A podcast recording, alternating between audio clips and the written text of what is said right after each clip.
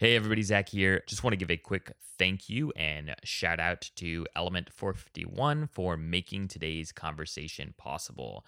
I've been talking with several several of you um, about their new product packs and just want to reiterate how much of a game changer I think that this is for the higher ed CRM space. So you know that moment after you've finally gone through the whole RFP process, you've done you know training and onboarding with the CRM vendor that you selected, and then you know you're in the CRM and you realize, oh my gosh, there's just so much work to do to get up and running, right? Like we've got to build out our conflows, we've got to build out our landing pages, etc. Well, with Packs by Element 451, this headache goes away because what Packs is is it's essentially pre-packaged content, right? Pre-built content, designs, and automations. So you're actually able to do in minutes what would normally take your enrollment management team or your marketing team or your IT team weeks to do. No code needed, no writers, you know, no wasted time. Each pack is designed with a very specific goal in mind. So, for example, you could install the senior search pack and in minutes, you'll have five personalized emails that are totally branded to your school, your audience segments, um, and a whole marketing automation workflow that will make the campaign run effortlessly. So, in a fraction of the time that it usually takes, you'll be well on your way to achieving your enrollment goals. We all know that uh, time is everything, especially these days. So, what's super cool about Element 451 is that there's, you know, they're finally a, higher ed CRM that actually comes with content, guys. Like, this is game changing. Uh, anyways, learn more at element451.com forward slash enrollify. Again, that's element451.com forward slash enrollify. And if you'd like a personal introduction to the team there, um, I, I know artists um, and they are uh, just a fantastic group of people. And I'd be well, I'd, I'd welcome any opportunity I can to introduce you or your team to their customer success team. So feel free to reach out to me directly at Zach, Z A C H, at enrollify.org if you'd like me to make that introduction or even give you a sneak peek behind the scenes look at how the product works. All right, everyone, thanks so much for your time and thank you, Element, for making today's conversation possible. Enjoy the show. Welcome to Fanatical Fridays, a weekly podcast where I sit down with Mickey Baines, a principal at Kennedy and Company, which is a higher education consulting firm, to discuss the traits, the strategies, and the tactics that separate the best enrollment management teams from the rest of the pack. I'm Zach Busekrus, founder here at Enrollify. Enjoy the show.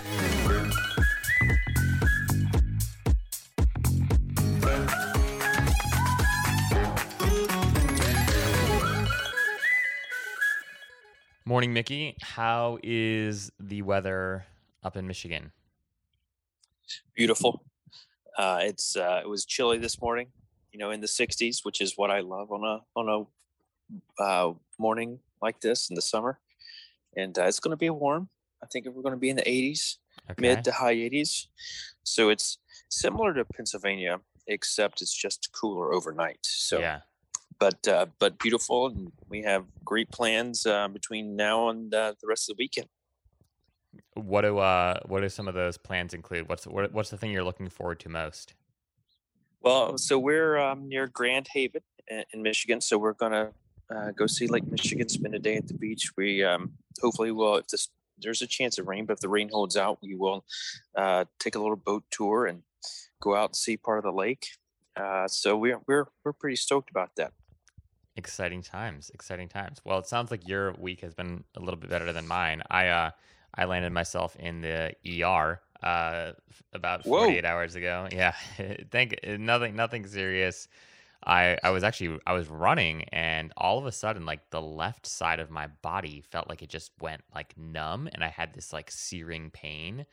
Um and I stopped running obviously and um was just in throbbing pain. So I I think I must have done something to like my lat muscles um and there were some just sort of like uh you know tension there um but I couldn't breathe well too so I my my wife was like all right like after about an hour of, of me complaining we we decided to go to the ER and just get things uh things checked out and uh so you know nothing nothing crazy uh, vitals all came back okay uh, I have apparently some weird weirdness going on with some uh, EKGs, so I might have to go get that checked out. But um, weird EKGs tend to run in my family, apparently. So hopefully it's nothing nothing crazy. However, I am still in a fair amount of pain, so I've been like super still on my Zoom calls, like not moving. And a couple people have like commented on the fact that I've been like raising my coffee mug especially slow to like take a sip, uh, because any sort of like sudden movement uh, uh results in pain. But um, anyhow, sorry, t- probably TMI for this podcast, but uh, but yeah, that's sounds like your your week's going a little bit so, better well, than mine. It, it definitely sounds that way. And so what I'm hearing here is if we hear any random groans or grunts during our conversation today. It's just the fact that you moved. Exactly. Exactly. Yeah. Yeah. yeah. If there's any sort of like sudden gasp for air, you know why. I'm not being yep. attacked. It's yes. just it's just my it's just my back. Um, well, and I'll also add for, for a sec, you know, I am not a medical professional, um, but if, if I were to give you uh, my diagnosis, because I think I have one. Okay, good. Age. You're Age. getting older, my getting friend. older. I know. That's you know, a... that's what happened. Creaks, pains, um, muscle, all those things tend to start giving way as you get older. That's yeah. that, that's a part. You know, that's why I learned uh, years ago. You got to watch what you do. Uh, you know, can't just go running anymore. I guess you got to think not. about that. I know. Got to stretch. You got to add an extra ten minutes for stretching before and after. Yeah, yeah. Yeah.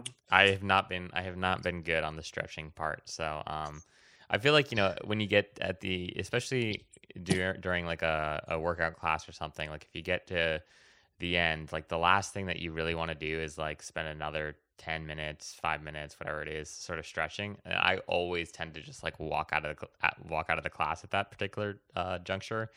Um, and my wife always like gets on me because she's like, no, like that's really really important. Um, so, anyways, turns out she was right. I was wrong. Uh, I will say though that if you ever do need to go to the ER, um, the ER in Falmouth on Cape Cod, which is where I am right now, is fantastic. If if like ERs were like Michelin star restaurants, this would easily have earned like a couple of stars. The the experience was so fast, so easy. The doctors, the nurses, everyone was just hilarious and um, super super punctual. When they said that they'd be back in 20 minutes, they were back in 20 minutes. I mean, everything was it was just a wonderful experience. Um, so you know, if you you know, God forbid, do find yourself in need of going to the emergency room, uh, and you do happen to be on Cape Cod, rest assured you will have a delightful experience, as delightful of, ex- of an experience as you can have in the emergency room. In an ER.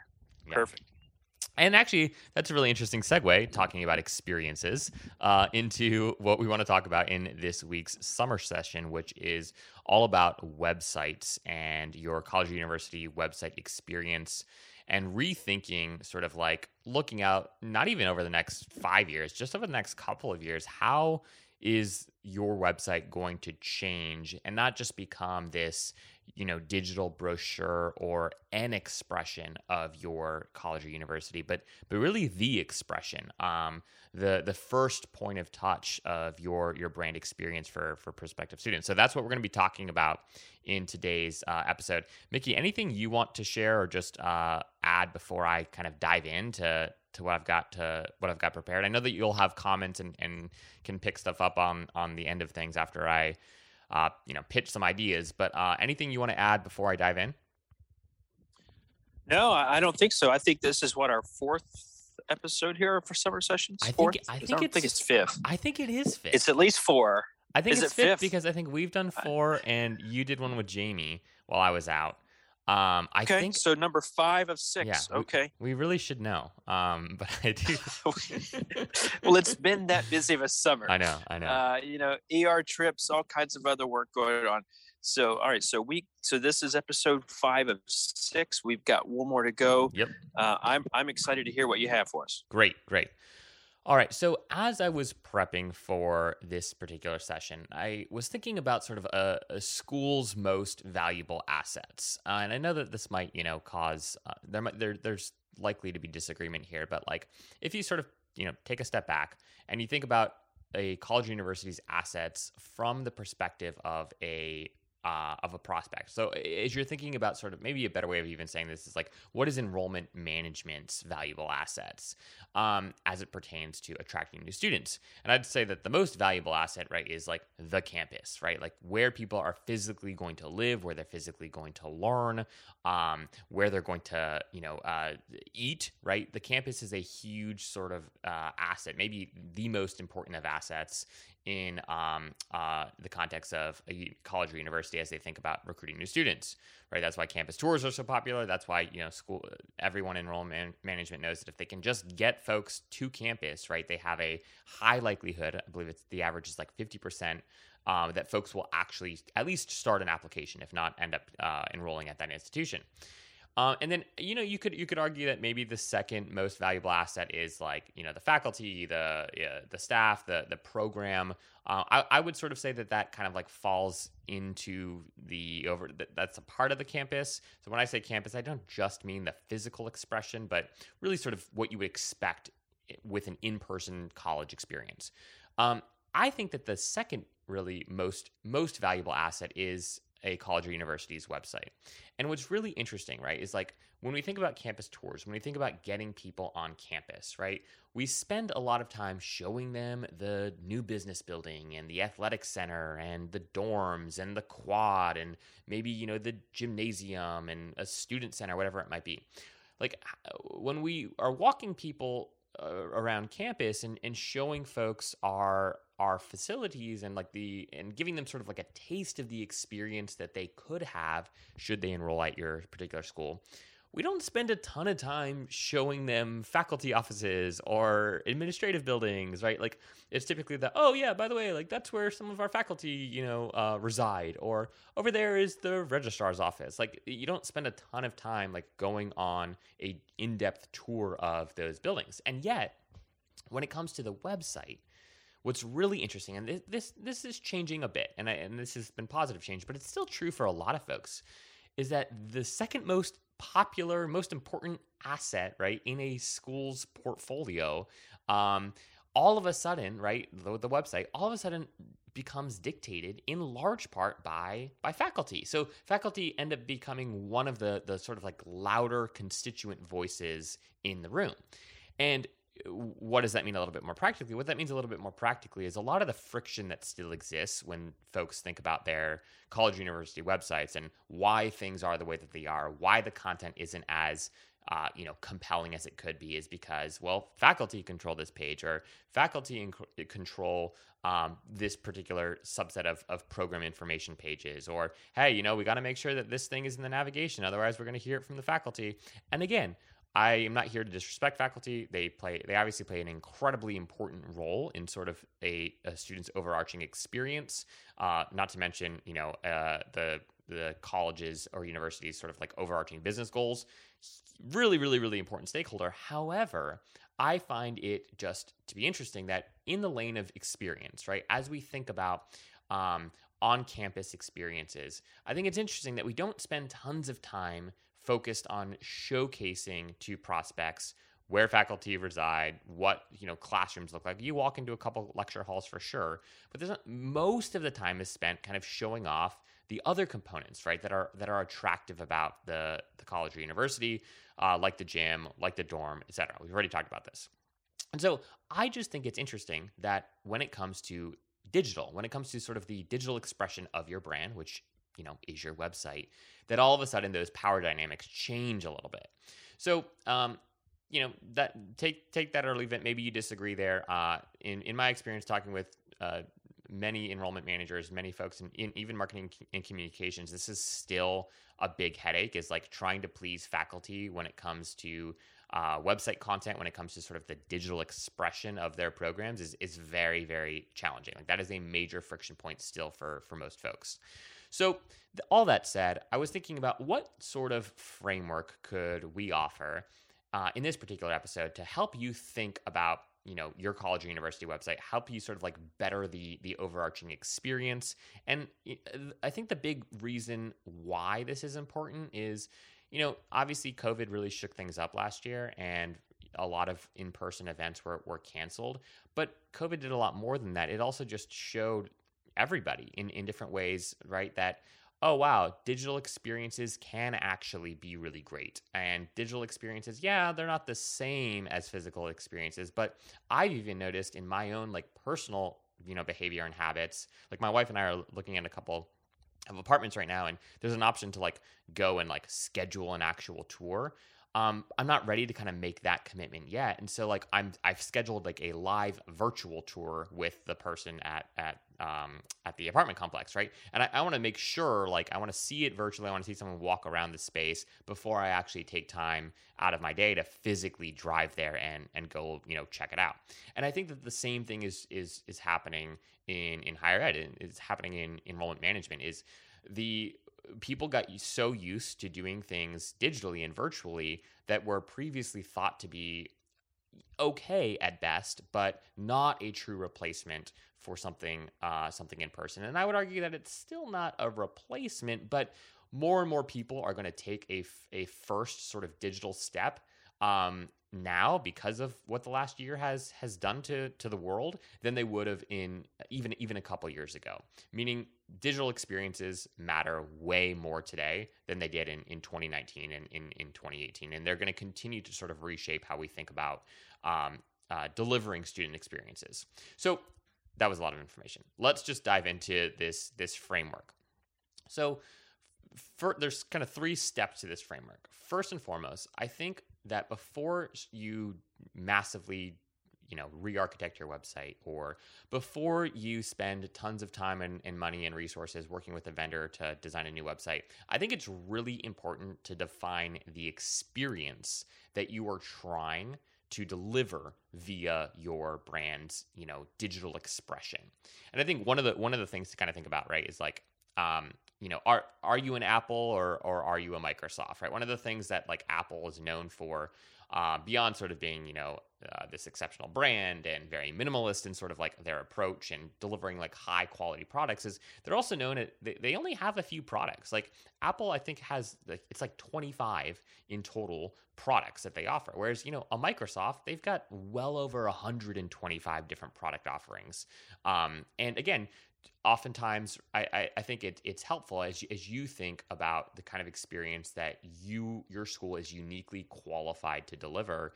Like are you a little bit more focused on no no no we do these three things and we do these three things better than anybody else. That's sort of like the apple approach. Or are you saying no no no hey we we ha- we do these 27 different things and we you know uh, uh the, the big value add when you come to this particular university is that you can literally do anything right? As opposed to you know, you can do these three things, but you can do these three things better than you can do these three things at any other college or university. So, one way of thinking about uh, how to start defining your experience is like, are is your institution striving to be a little bit more like an Apple, a little bit more like a Microsoft? Another way of thinking about this, to use sort of like a retail example, is like, you know, are you are you a Nordstrom or or are you you know a J.C. Penney? And I don't mean this in terms necessarily in terms of sort of like quality of product, even though that would be a logical conclusion.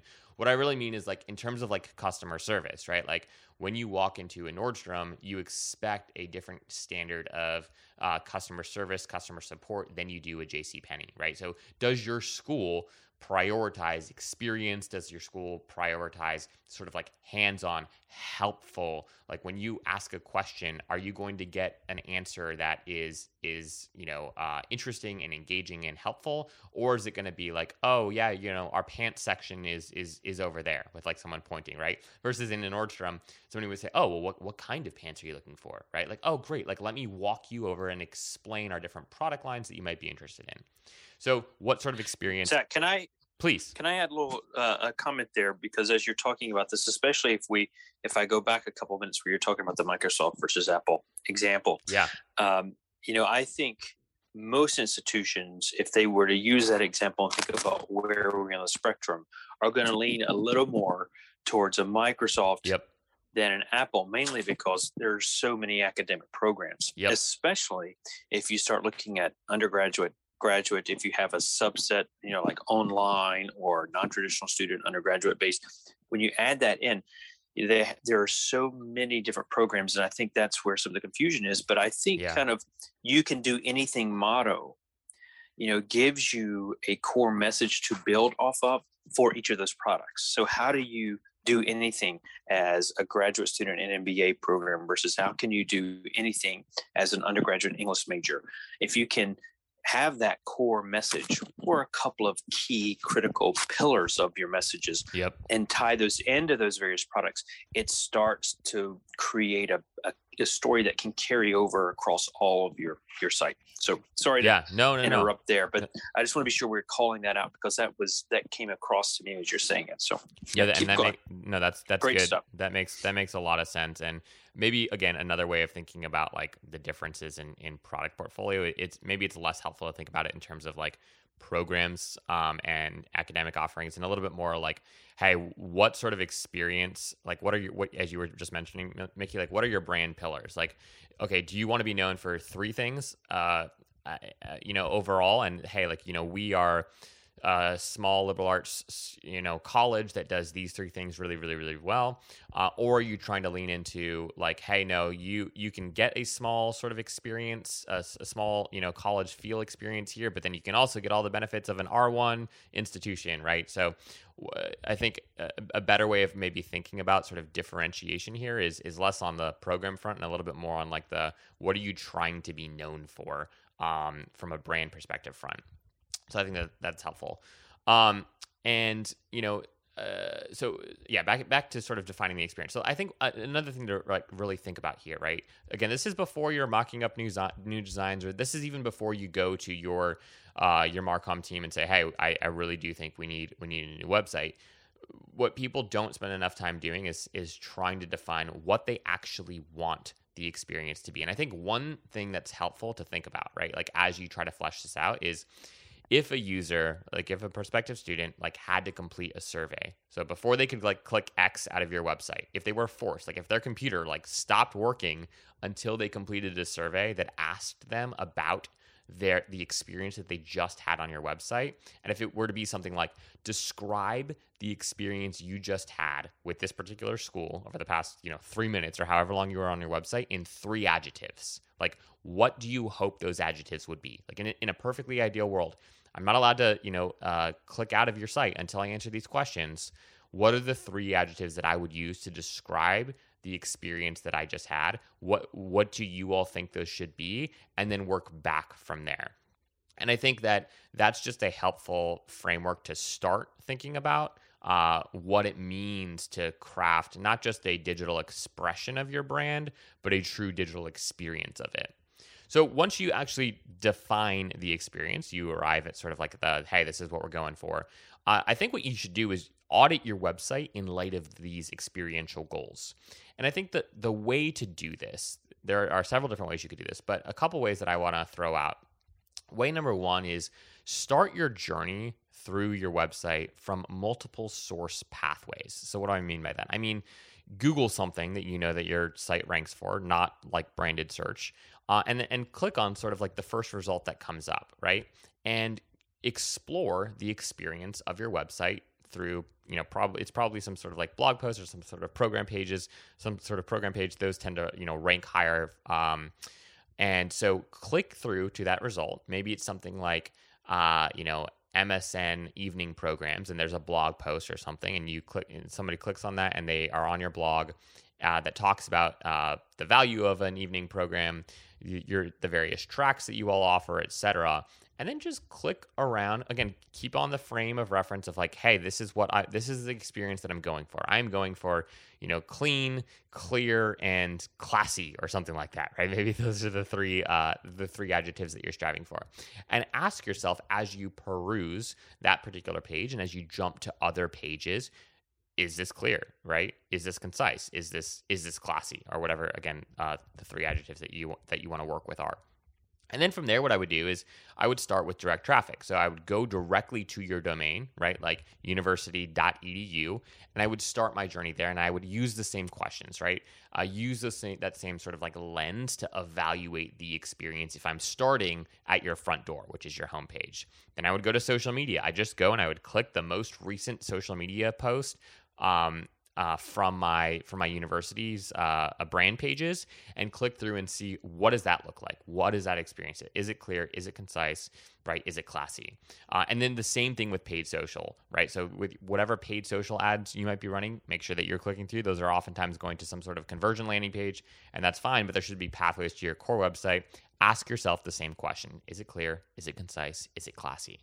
So that's uh, that's what you need to do but again bef- this is all before you actually think about like okay um, we need to redesign the site.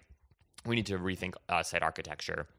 This is all in the process of, of just auditing your existing website. Sorry breathing problems. There we go.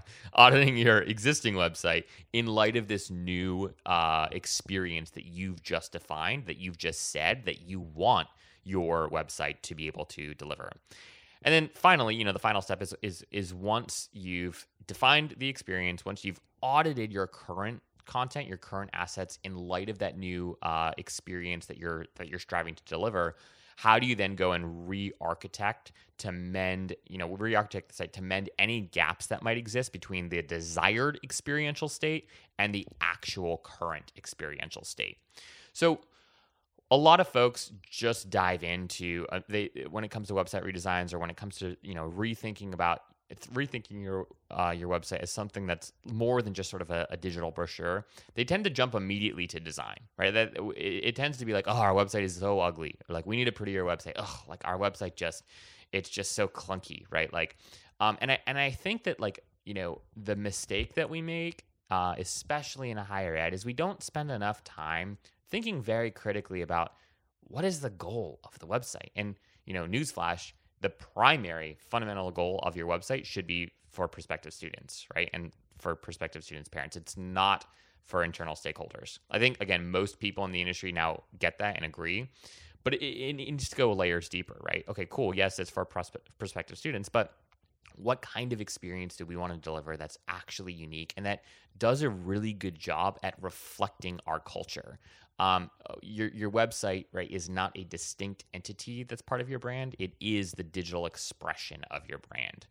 Um, so last just a couple thoughts here, and then Mickey would love would love uh, you to chime in and, and say anything that um, ask any questions or or, or uh, offer some additional comments. But I think like when I think about websites of the near future, and by near future I mean in the next couple years, not in the next five to ten years. I think that search right? The ability to search a site uh, will will become navigation. So search will no longer be ancillary to navigation. It it is navigation. The way that prospects find what they are looking for are going to be through search bars. They're not going to go through, uh, you know, a a more traditional sort of like navigation structure like most sites have with navs and sub navs and sub subs, right?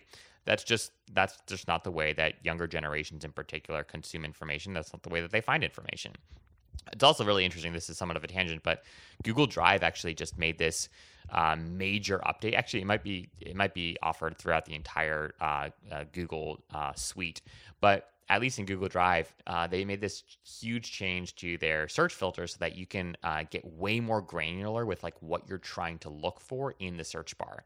And I laughed, and when I saw that, I took a screenshot and sent it to sent it to my team because I think I've mentioned this on this pod before, but like there's this constant like argument uh, uh, between our younger team members and our, our a little bit more seasoned uh, team members between how to store information and how to find information. And those of us who are a little bit on the younger end of the spectrum, we use the search bar for everything. We never go through sort of like the folder architecture, the folder hierarchy that like our, our more senior uh, team members do.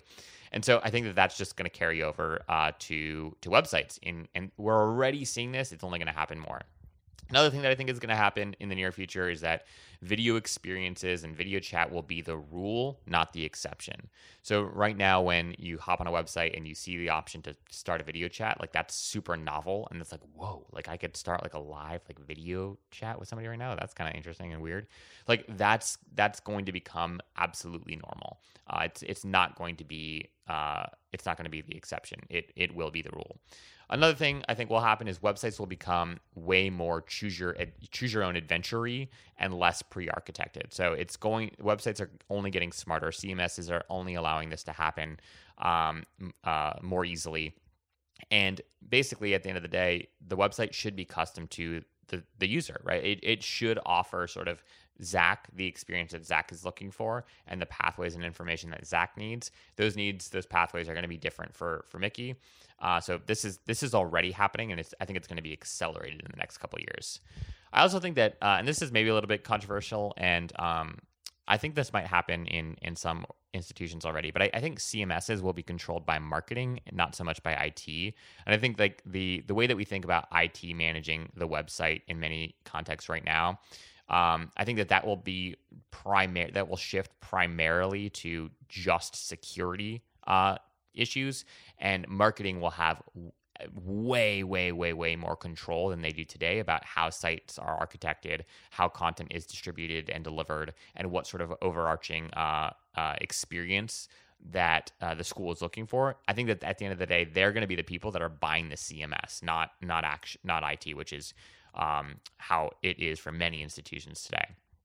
And then, last but certainly not least, um, I think that digital experiences will become equivalent to today's on campus conversion rates of 40 to 50% of students who visit campus end up applying. Meaning, I think digital experiences, something about like virtual events, uh, video chats, right? Like those will start converting at 40, 40 to 50% um, rates in terms of app starts after a, a digital experience. I think right now those typically are in the 10 to 15 to sometimes 20. I'm not looking at COVID right last year when when um you know digital events were sort of like the only events. I think people saw we saw I know in fact we did see way more conversion rates from those offerings. I'm looking back to like 2018 and 2019 here where you're averaging maybe 10 to 15, maybe maybe if you've got a lot going on 20% of of people starting applications after attending or you know experiencing some sort of digital expression. Um, I think that those numbers will jump to 40 to 50%. And I actually think that students who do make it to campus will uh, convert at a much higher rate than that 40 to 50%. I think getting onto campus right now it's still like a consideration stage. If you think about like the applicant journey of awareness consideration and decision most on campus visits folks are falling into that consideration stage. I think campus visits will be in that decision stage. So meaning people are going to come to campus once they're considering you and maybe one or maybe two other schools they're going to um, weed out the five or six or you know seven schools that they might be thinking about um, in sort of that that digital stage of okay, we're going to go to these digital events. We're going to uh, talk to have video chats with these uh, admissions counselors. That'll whittle us down to two options, and then we'll go and visit both of those options, um, and and then you know select one final uh, college or university. So I think that that's what's going to happen, and and the big reason here, like, is if if as society we're willing to you know take jobs having never stepped foot into an office or met our team physically which is happening all over right now then i do think populations of students will feel the same way about college.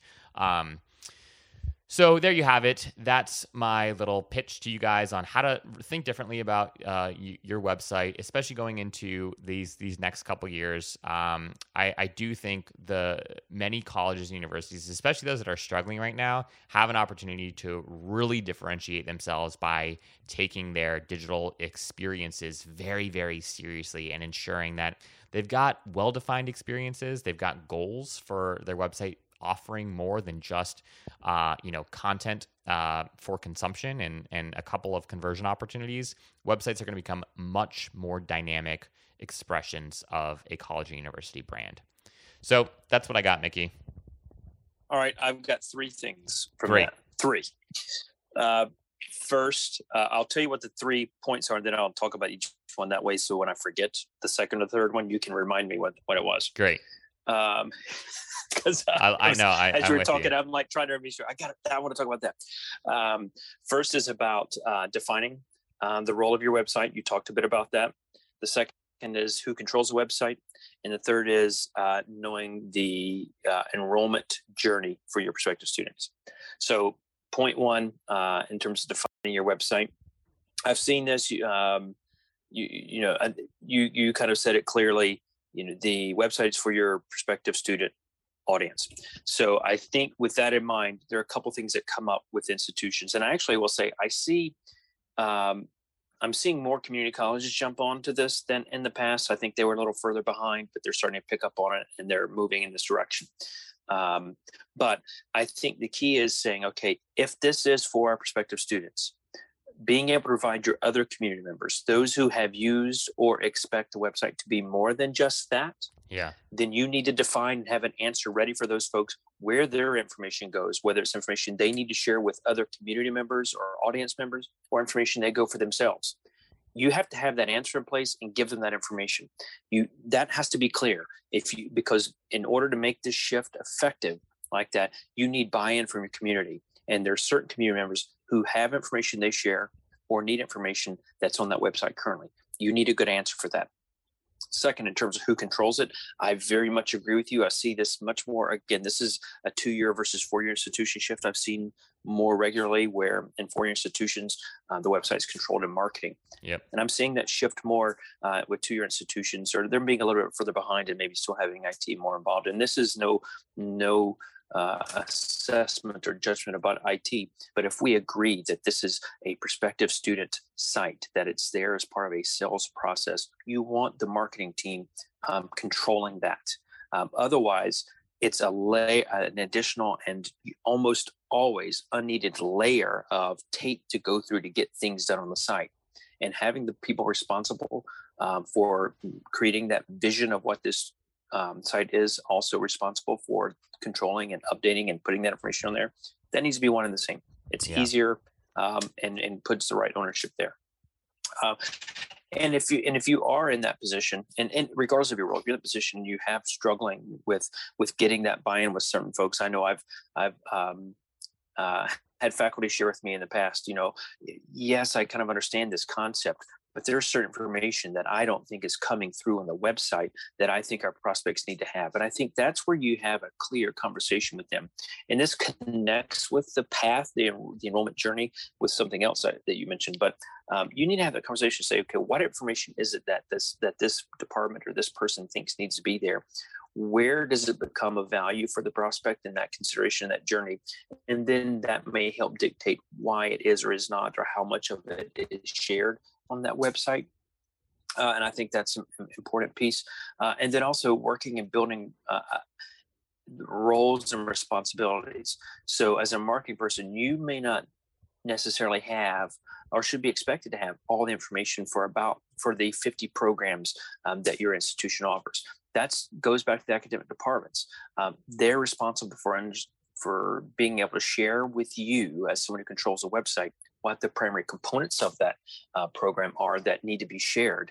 Marketing needs to translate that into marketing language to uh, connect with the prospective student audience. That's part of marketing's role, and and using that and defining that clearly so that when you say faculty, when you talking with a faculty member, or could be the business office um, about tuition payments, you know, our role is to ensure that you, your content, the messages that you need to have out there, are translated in a way that our audience would read, receive, and understand it. That's our role. So you provide us the main point of the content. We translate that into the, for the website. I think that's a big piece. Um, second, uh, or third, the path. Getting back to the path. Yeah. You were talking about like the campus visit. Yeah. Um, so I think that's important to know where is the campus visit in relationship to your enrollment journey for prospective students? Like you just kind of said where it's going to shift and we're going to narrow it down we're going to come to two we're only going to visit two. Hey i think that's great. I think for you for now and in the future you know what where does your prospective student consider the campus visit in their process is it mm. pre-application post-application and know that and rethink your campus visit based on that? So if these are primarily applicants that are coming primarily inquiries that are coming inquiries that that apply within a week or a month from the visit knowing that and identifying that yes that's not going to be for everybody but here is our standard campus tour visitor someone who's coming in um, as a high school junior in the spring or a high school senior in september visiting and they, they typically apply this amount of time post uh, visit, then I want to build my campaign based on that. I want to have that in mind.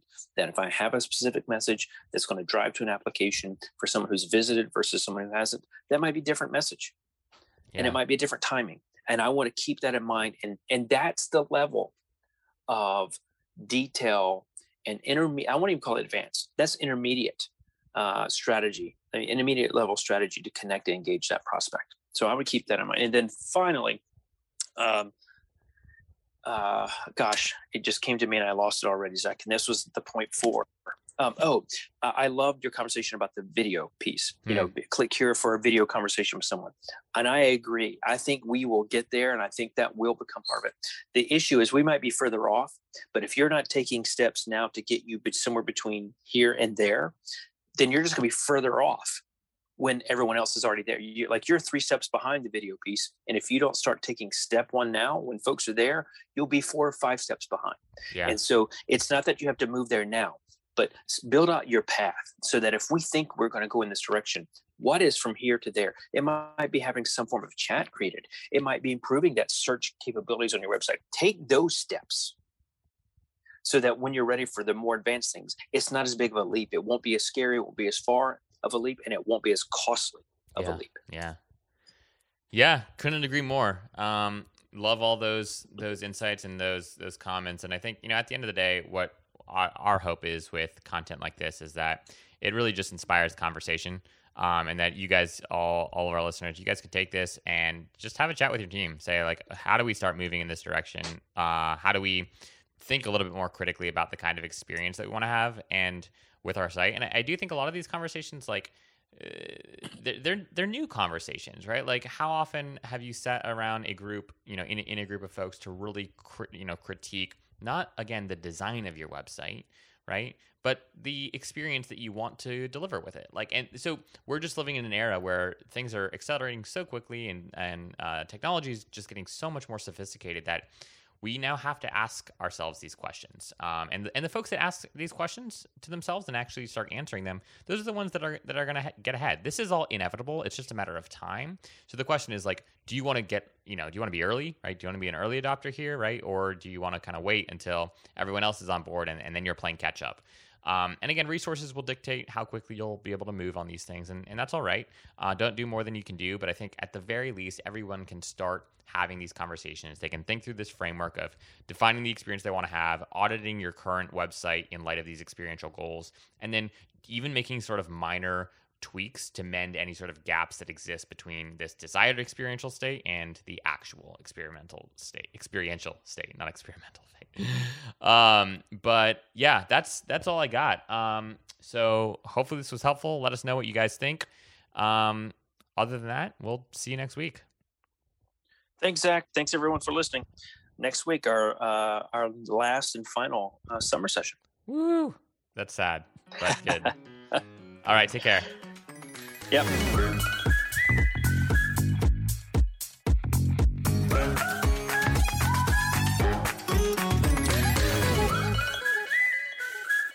Hey, friends, we hope you enjoyed this week's episode of Fanatical Fridays with Mickey Baines. If you have an idea for a topic you think we should cover on this show or riff on, please feel free to reach out directly to me at Zach, that's Z A C H, at enrollify.org. Um, and I will bring it up with Mickey and we will chat about it on an upcoming episode. So, again, that's Zach, Z A C H, at enrollify.org. And reach out if you have questions, comments, thoughts, ideas for things that we should be talking about. All right, guys, take care and we'll see you next week.